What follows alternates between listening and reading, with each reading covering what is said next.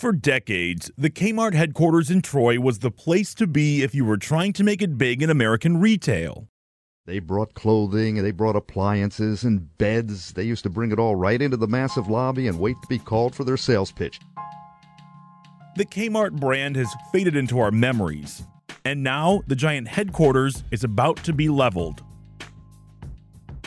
This is The Daily J. I'm Zach Clark. Kmart started locally as Kresge's in Garden City way back in eighteen ninety-nine. The first branded Kmart store didn't open until the early nineteen sixties, and by the nineteen seventies, the brand was dominant across the globe. In its heyday, the company was headquartered on Big Beaver Road in Troy.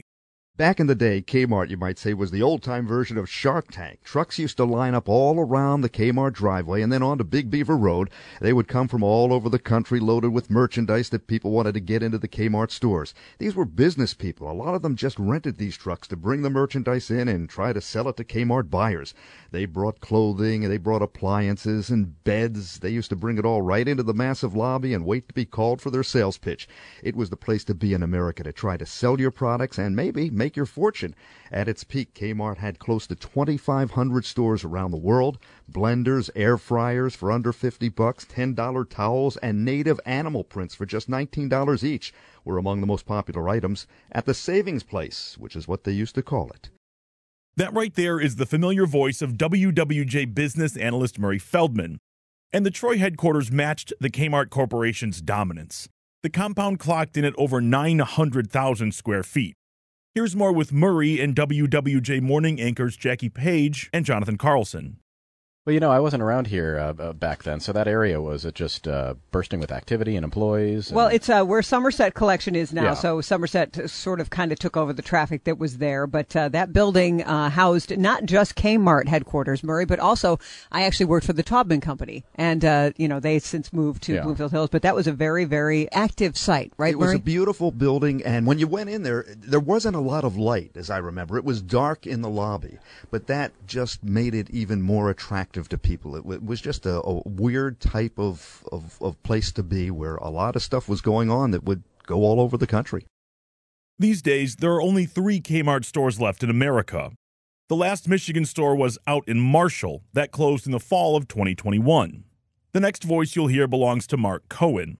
He's the former C E O of Sears Canada, a company that eventually became intertwined with Kmart. They were arguably the first discounter in that channel of retail. They were very successful. They were highly touted as a wave of the future. They did some very progressive things with uh, personality and with product. They entered the culture through the ubiquitous use of something called Blue Light Special, which incited customers to head for a, a given department in the store at any given time. You know, what happened? Well, success brought competition. There was an enormous effort on the part of existing retailers like Dayton Hudson and Target, and of course Walmart, to get in on this upgrade from the Woolworths five and dime.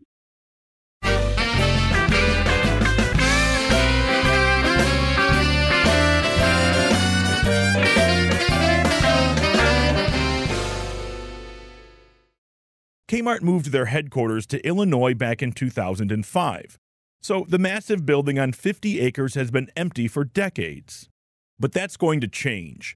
The city of Troy says that the demolition of the complex will begin in the next several weeks. What might be next? Cindy Sierra is a principal of C C Consulting.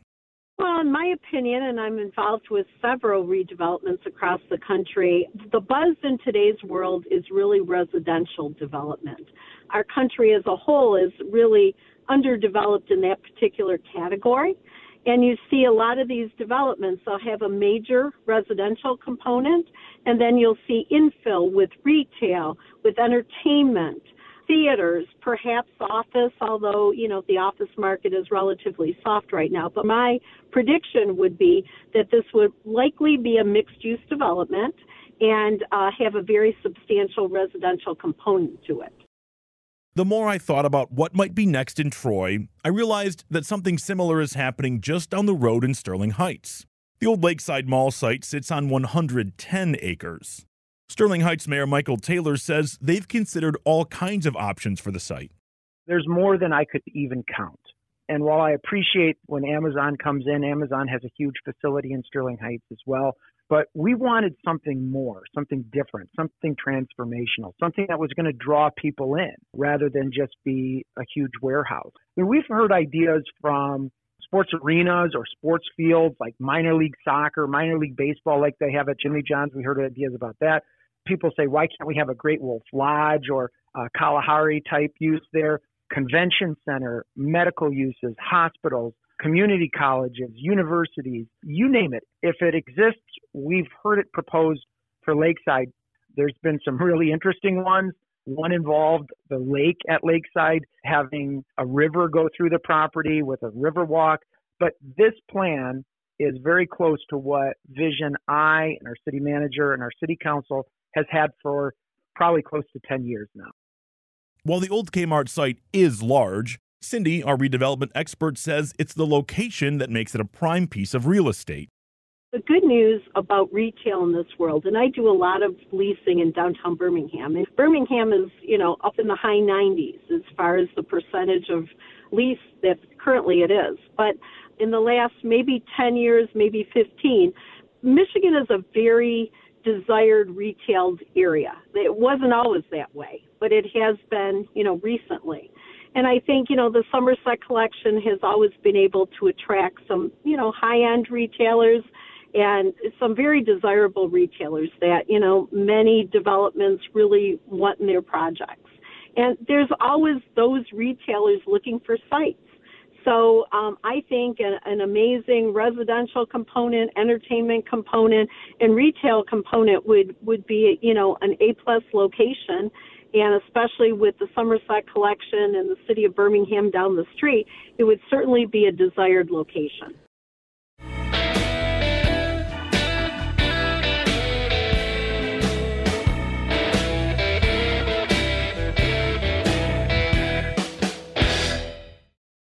You don't have to look far or wide to find countless think pieces on the death of brick-and-mortar retail.